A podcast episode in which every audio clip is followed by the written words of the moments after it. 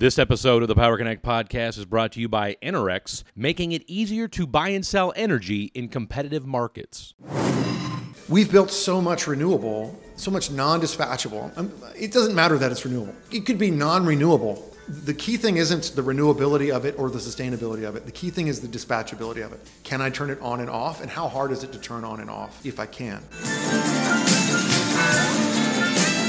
Welcome into the Power Connect podcast. I'm your host, Fred Davis, episode number 15 of the program happening today on a Thursday. We're that much closer to the weekend, ladies and gentlemen. Glad to have you guys on board. And we continue with our Understanding Competitive Market series with CEO Nate Richards.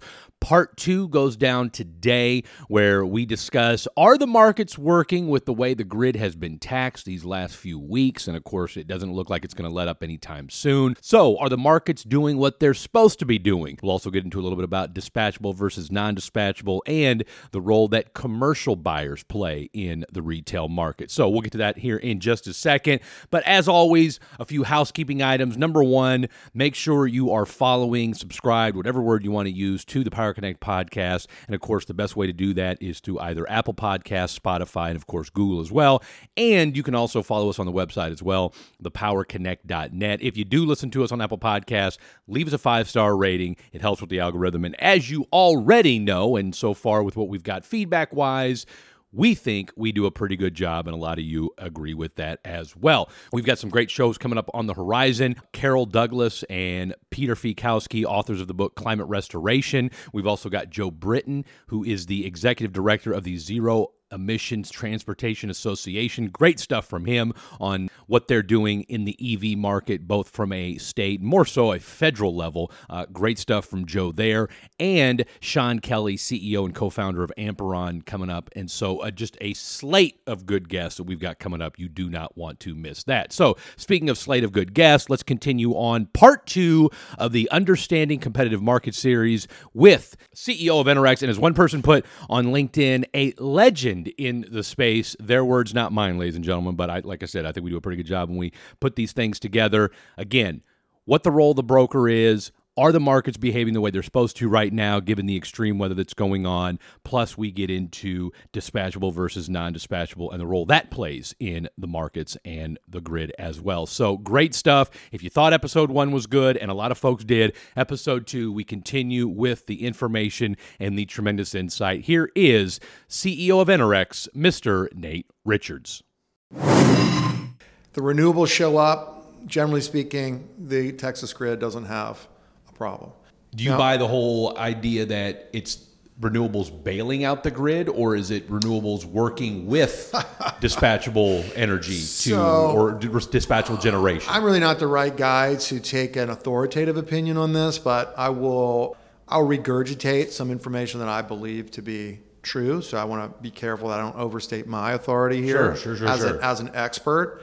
I'll say I'm an insider, maybe not an expert. Okay. Um, but it has to do with the mix, the overall mix of dispatchable and non-dispatchable energy sources.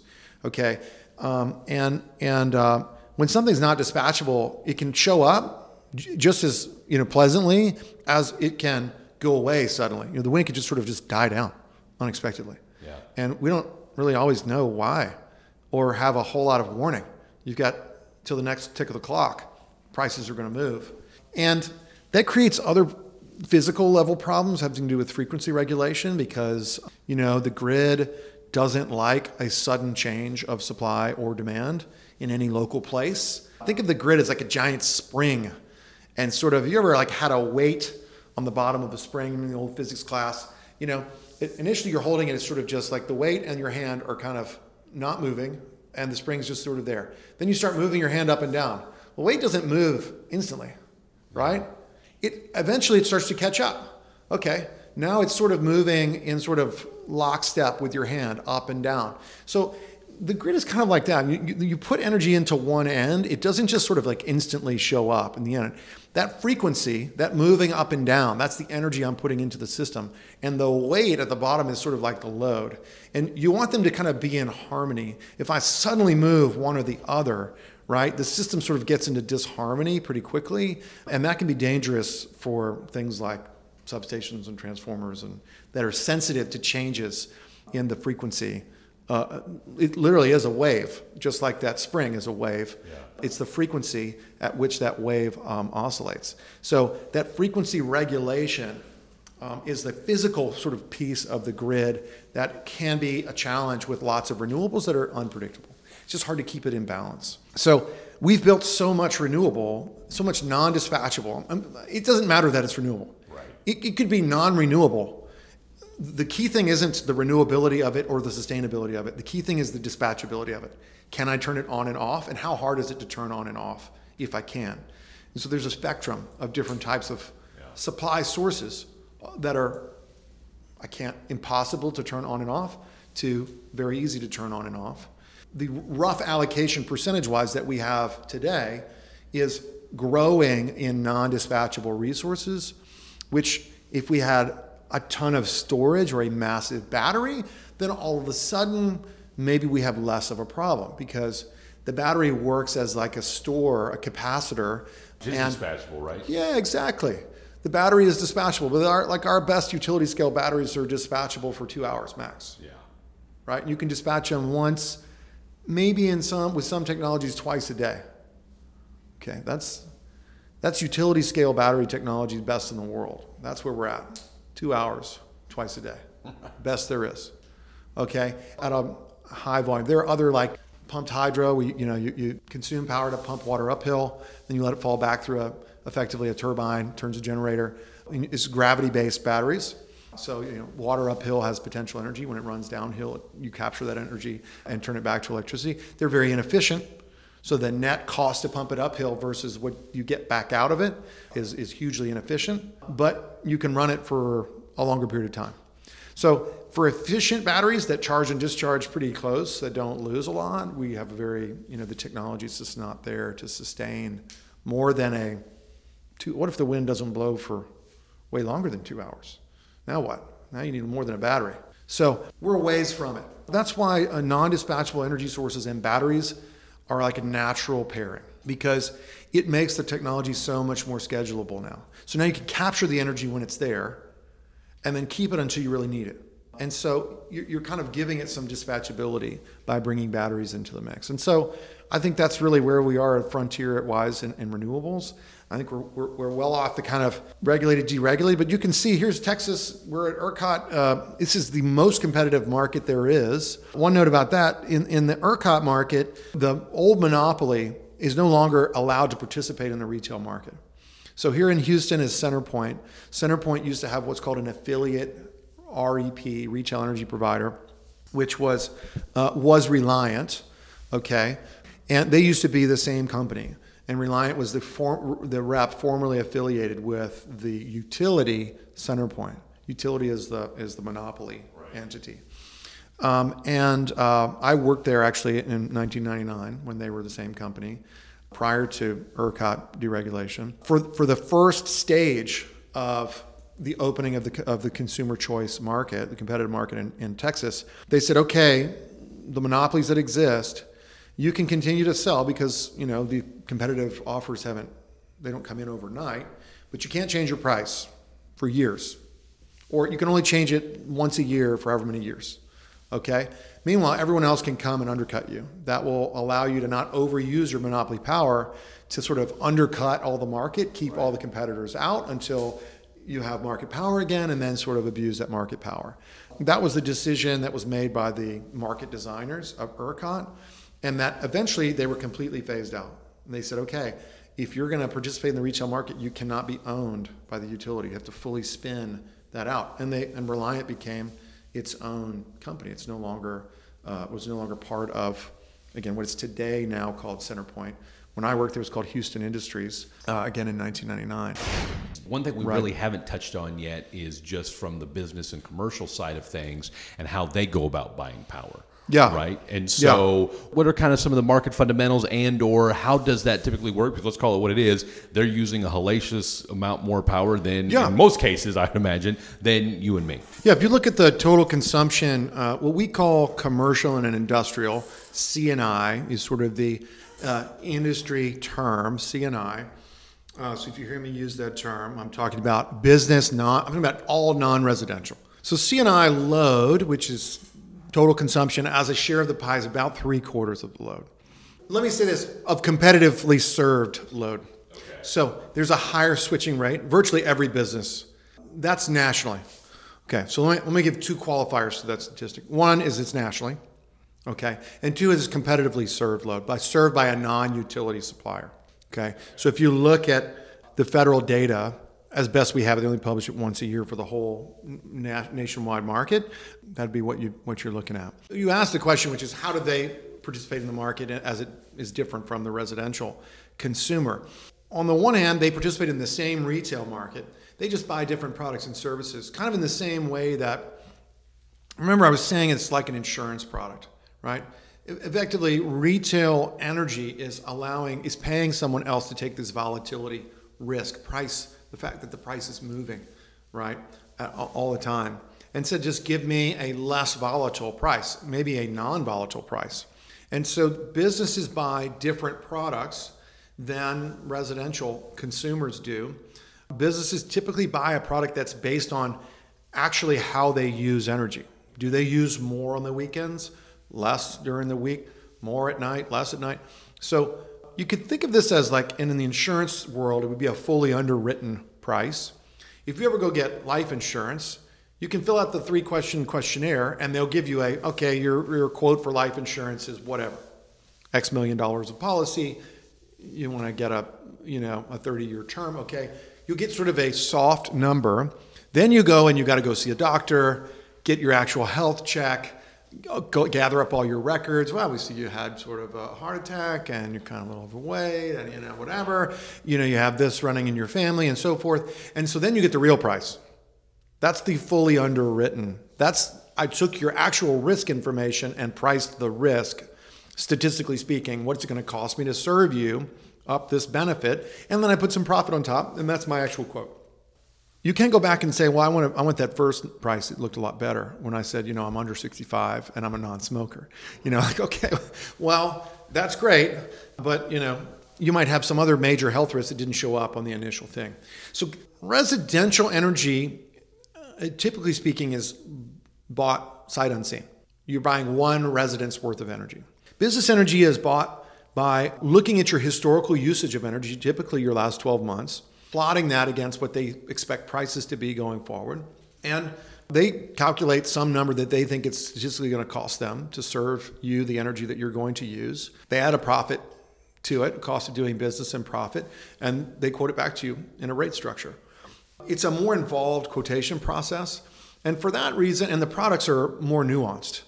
Okay, there's, there's a lot more terms to them. Just like if you were to buy business you know, cyber liability insurance, you don't buy that as mom and pop. Right. That insurance product's not even available, right? Maybe you buy LifeLock or something, right, for, for $10 a month. You know, I'm going to buy cyber liability as a software company. You know, I'm spending dozens of thousands of dollars per year uh, protecting my customers from like what if I got hacked or something like that. I have to have an audit, right? I've got all these sort of things that an individual doesn't have that kind of risk. Okay, it's kind of the same thing in energy. And so for this reason, the reason the products are, are more complicated and there's a longer kind of, let's say, underwriting or quotation process is that more than four out of five businesses buy through a broker. So they buy, they have a third party who kind of fills the role of both outsourced purchasing agent as well as market expert. Now, not all brokers are equal. Some of them maybe more have more expertise and some have less. Some may work more as a sales rep for the supplier and less as a buying rep for the consumer. And the way that they get paid typically is by the supplier as a commission uh, that's built into your rate structure, typically denominated in the same units that your energy bill is, so if it's gas or power, what, what have you. And that their commission is sort of built into your retail price. Very much like the insurance world. The only difference is in the insurance world, your broker is getting a percent of your premium, right? You're still paying the broker's fee and your insurance premium. Uh, the only difference there is that the, the commissions tend to be more regulated. There may be some sort of disclosure rule. Disclosure rule. On my 401k plan, I get a, a letter at the end of the year that says your 401k guy made whatever, $2,500 or whatever the number is, uh, off of your plan last year. It's a required disclosure once a year. You know, front end, back end, it, it doesn't matter. They have to say, hey, here's how much I got paid, and you know what service you got, and you can kind of weigh that. Okay, that's not necessarily a, a requirement in, in most of the energy market world. So, recapping, businesses' products are more complex. There's a much broader range of different product structures and levels of risk. Somewhere I'm going to go buy a health insurance policy. I could buy zero deductible. I could buy a low deductible. I could buy a high deductible. I could get pharmacy. I could no get pharmacy. So there's all these different configurations in the business plan that you don't necessarily have in the residential space. Second, most purchases are done through a third party called a broker. Broker, aggregator, agent, consultant. These are all kind of words for that third party. So is that broker? Is he? Buy, but he's not buying it from the wholesale market, though, right? Uh, okay, so it's kind of like the insurance broker analogy again, which is your insurance broker isn't a party to the contract on your insurance. They're not providing you the insurance. They're helping you buy the insurance that right. So he's going to find the best retail product for you, essentially. Exactly, and and kind of like uh, there's a similar analogy, kind of in the residential versus commercial space for insurance. Also, like everyone knows the Allstate agent, they only sell Allstate insurance, right? Yeah, brokers can buy. They, they, Well, they can shop from everywhere. So there or- are some types of brokers that only sell for one logo. They're really more of an outsourced sales agent. The Allstate guy is there to he works for Allstate. He doesn't work for you. I mean, they'd like they'd like you to say that they want you to feel like they work for you, but ultimately their job is to produce revenue for Allstate. Versus uh, some insurance are brokers where they work for all sorts of different insurance carriers and they price you out to different ones and say, hey, here's what Aetna said, here's what Humana said, here's what PacifiCare said, et cetera. So, same thing in energy. Most brokers are that second type, where they work for multiple different suppliers, or they have the ability to price with, let's say not work for, but they have the ability to price with multiple suppliers, and they will typically price you out to multiple suppliers. And that's that's their deal. Is they're helping you number one understand the differences in those products, because just like insurance, it's not always apples to apples, right? This one may have a little more risk, even though the price is lower. That one may have less risk, but our pri- price is higher. Well, there's not a right or wrong there. It's a question of how much risk you want to take. Now, I know if you're going to be a wholesale broker, you need a license. Whereas, versus if, if I'm a retail broker, do I necessarily need one or I'm just. Depends on the state. Okay. So, so similar to insurance law, which is regulated by the state, uh, energy law is sort of regulated by the state in this regard. Uh, and it ranges from New York, where brokers don't even really exist on paper. There's no registration, there's no list of brokers, there's no designation, there's no license, there's no no nothing.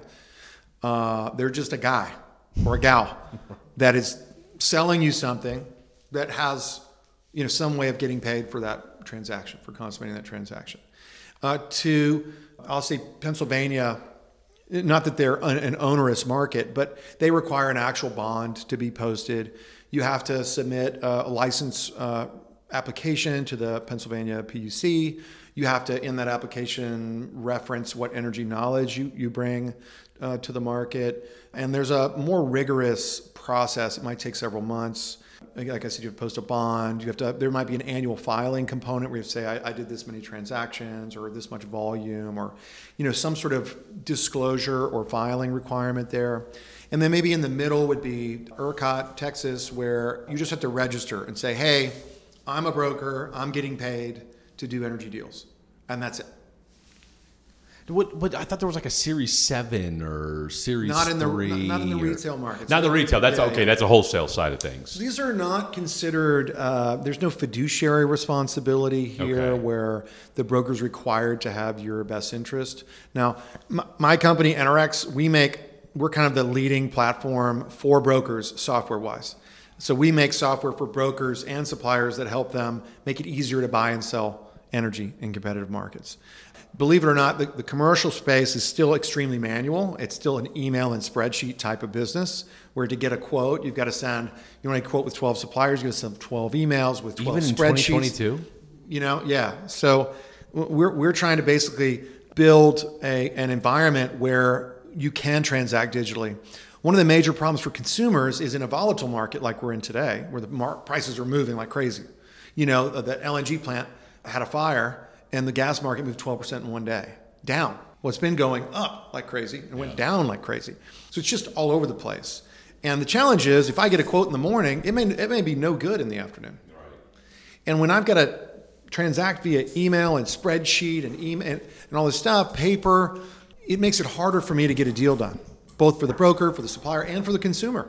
Hey, I like that eight cent quote you gave me in the morning. No, I'm sorry, it's 10 cents now.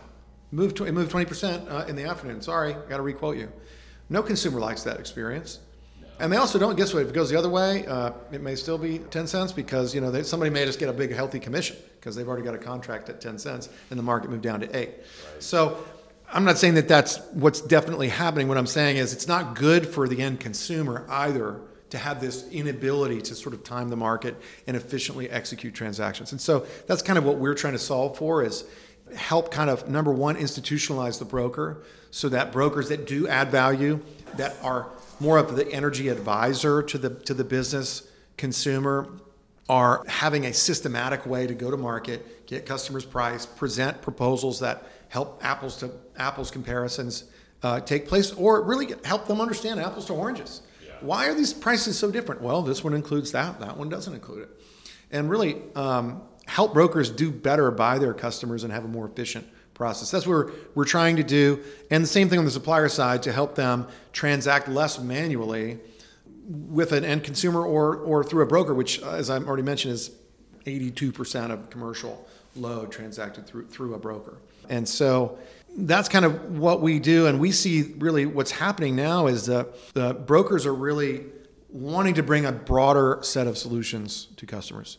Customers you know, two or three years ago, maybe they just wanted to like just give me the best price for my energy, and I'll see you again in, in one or two years when my contract renews. Uh, increasingly, they're saying, "Hey, are we green? Uh, I just had a management meeting. I just had a shareholder meeting. I got to ask this question. I, we've never talked about it. Like, what, what are we? Where do we buy our energy from? And help me with carbon story and." Could, could we lower our bill? I know that we do that on the price side, but what is there? Could we get more efficient? Can you help me with that? And so customers are asking for a more holistic solution. And because of competitive markets, there's a whole ecosystem of suppliers and vendors and solution providers that can come in because they don't have to go through the monopoly. Yeah. You don't have to wait for a, a monopoly to come and say, you know, we're going to decide to roll out LED lighting promotions in 2027, whatever. That's the typical monopoly. They're, they're 20 years behind and they're driven by until that until I get a guaranteed rate of return, I'm not doing anything. Yeah. Because my investors want to clip an 8% coupon every year and I need to make that dividend payment with zero to little risk. And the way I do that is by not coloring outside the lines and taking on excess risk and, and, and trying out these new newfangled things. I just want to kind of stick to my knitting, keep doing what I did last year. Maybe I'll do 1% different. And, and that's, the, that's the monopoly kind of slow moving, very risk off kind of mindset. Uh, whereas you can see now in the, in the consumer end of the world, the retailing, we want new products. We want uh, demand response, meaning the ability to kind of like, hey, if it's really hot and power prices are really high, what if I stopped consuming? Isn't that kind of like a little micro generator coming on line at the same time? In other words, if I need dispatchable supply, couldn't I also get dispatchable load or dispatchable demand. We call that DR for demand response. It, it's just as good as a power plant, right? If I need to balance the market, I can either bring up supply or bring down demand, right? Usually it's not the other way around. Let me ask you this. And what so, has, yeah. From the business side of things, I know just from being in this space now the last couple of years, being in the renewable space the last couple of years, a lot of businesses have gone towards microgrids or started incorporating microgrids or considering microgrids. Mm-hmm. Has that been a disruptor to the market when it comes to power generation? Where have microgrids fallen in your estimation, or just in your experience? I don't think I don't think they're prevalent enough okay. really today. I think they're they continue to be more of a niche application okay. that wouldn't really have maybe mass appeal. Demand response, what I was just talking about, I think is something that is a, proven and known uh, technology Think about your thermostat at home, right? A lot of people have smart thermostats. They have a Nest or an Ecobee or something like that. Um, we can kind of all connect with the idea that imagine that the that uh, you could connect your thermostat to your energy contract and say, hey, if my contract is nights and weekends, set my power. You know, if it's you know, if my nights and weekends contract kicks on at eight o'clock, don't drop me to 68 until it's eight o'clock. Until then, I'll be 74. I can get comfortable at 74 right? And um, I'm probably not even in the house most of the time anyway. Uh, but I don't want to come home to a hot house. So you can imagine how your devices could almost interact with your energy contract if there was this shared data interface. So imagine that at a business scale. Imagine you're running a plant. You know, the classic example is someone who uh, gets catalytic converters from all legal sources, I'm sure, and melts them to take the platinum that's residual in that catalyst out. Okay, those typically are done in electric powered furnaces. They consume like a small town's worth of electricity. Okay.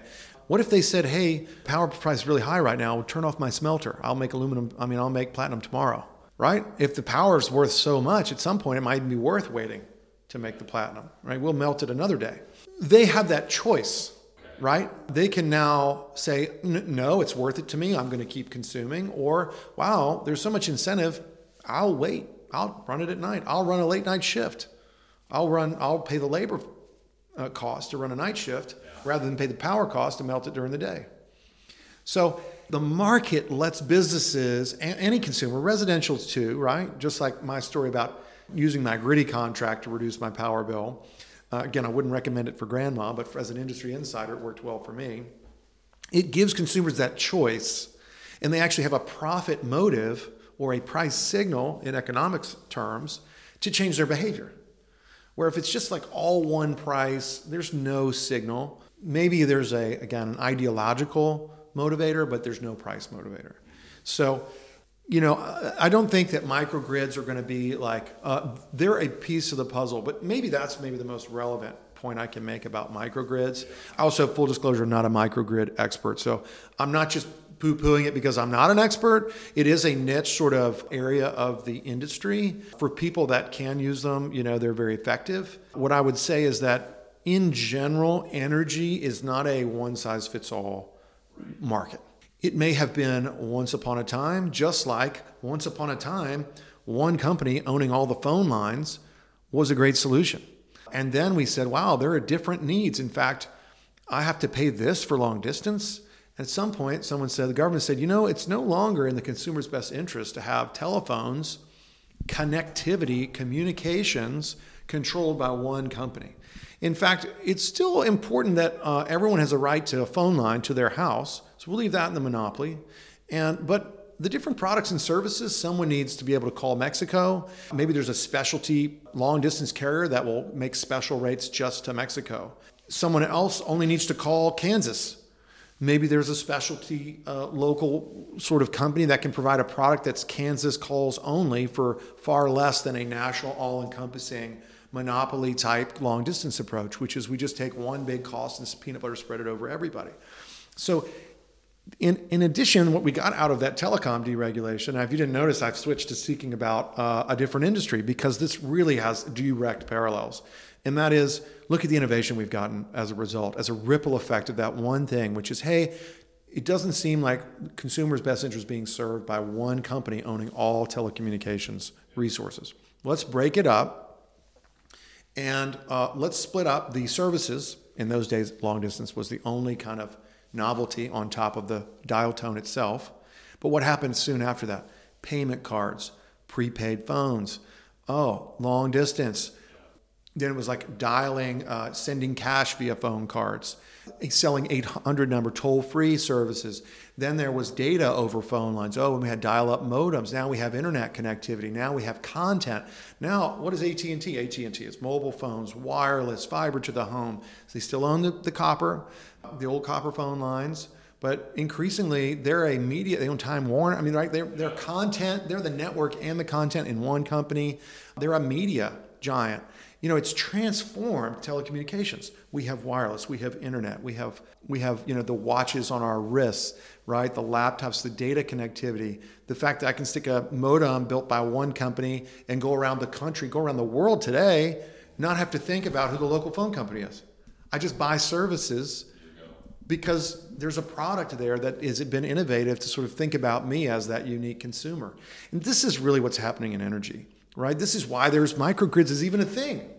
Not because the monopoly said, we're going to put microgrids in certain types of businesses, and that's worth it to us, and we're going to get a guaranteed rate of return for that. It's because there's a business that needs it and a market that allows suppliers to meet that need. Allows innovators to come in and say, hey, there's a problem. It's worth it to me to solve it and I can make money. There's a profit incentive for me. That is what brings innovation. And that is, if there was one reason to think about markets, that is the reason. I do believe that there are also savings, that markets are more efficient, even though, of course, there's the hazard, like grandma buying the lemon. You know, in any market, some consumer is going to there's going to be some bad actors. Somebody's going to get a bad deal. And those people need to get punished and thrown out and put on the news and shamed and get them out of the market It needs to happen whether they're selling lemons cars or lemon uh, energy contracts right? They need to get out of the market and stop taking advantage of consumers without without question. And do you have that risk in a monopoly? You, you don't. So it feels like warm and fuzzy. Well if we're in the monopoly at least grandma's not getting a lemon energy contract. But think about the innovation think go back to the AT&T model right? You want to still be you know spin dialing uh, you know and paying long distance? I remember we could barely call my grandparents very often because it cost so much to call New York from my, my local Texas mom or my single mom. It was like, hey, pointing at the watch, get off phone, get off with Nana because the bills. You just hit 20 minutes, buddy. Yeah. so, so this is what the opportunity we have. We're on the eve. I was so exciting in energy right now. And, and for brokers, we really see them almost like what's happened to the travel agent of the 90s. And you look at the travel agent of today. In the 90s, the travel agent booked your airfare and they made 10% of the airfare. Today, what does the travel agent do? They plan the whole vacation. Well, they have to, right? The, the airfare. Go Expedia or Priceline. Okay, or it's gotten. Not, not exact, not an exact comparison to energy because the pro, it's easy to understand what an airline seat is, but not easy to understand what an energy contract is. So that's why it's not an exact change. But if you look at how the service model's evolved, it's become an all-encompassing service. It's not just the commodity, and I'll book it for you. It's now become I'm gonna I'm gonna do I'm gonna turnkey, right? I'll be an energy advisor, not a not a price getter. And we see that transition coming into the, the broker world and coming into the, the retailer world, which is increasingly retail suppliers are going to are already bringing demand response. They're bringing efficiency. They're bringing green products. They're bringing carbon free products. They're uh, doing renewable energy projects, capital projects, financing them through the supply bill, all kinds of creative things that would never come through the monopoly. Never. Maybe in a hundred years, right? So it's it's competitive markets that are going to bring in this future world, which is. the last thing I'll say about microgrids is energy isn't everything. It's an and problem. This tyranny of the or, like we have to have coal or wind, we can't have both. You know, it's a false dichotomy. We need all forms of energy that can compete effectively in the market, not pick winners. We need it all. We need batteries. Yes, 100%. We need batteries. So, this is really where we're going, and, and it's my passionate belief that markets are the most efficient, if not, not the only way, to really get there. Thank you so much for that, Mr. Nate Richards. You can catch parts one and two over at the website, thepowerconnect.net. And of course, as always, over at Apple and Spotify. Give us a follow there, leave us a five star rating. You know the drill. All right, part three is going to go down this weekend. And don't forget, news you can use. Again, great feedback there. Four, five, sometimes six stories from around the energy world. We get you in and out in 10 minutes. That's the key takeaway. Again, it's like an espresso shot for your brain, boys and girls full of energy news. So, uh, and again, if you've got a story that you want, if you want us to talk about your company, whatever it is, Fred at thepowerconnect.net. Follow us on LinkedIn as well. Fred Davis and the Power Connect. You will be glad that you did. As always, thanks to everybody for tuning in, the audience, the guests, you name it. Without you doing what you do, we couldn't do what we do. This has been the Power Connect podcast, connecting the energy transition one conversation at a time. Wake up builders, time to build a new land. I know we could do it if we all lend a hand. The only thing we have to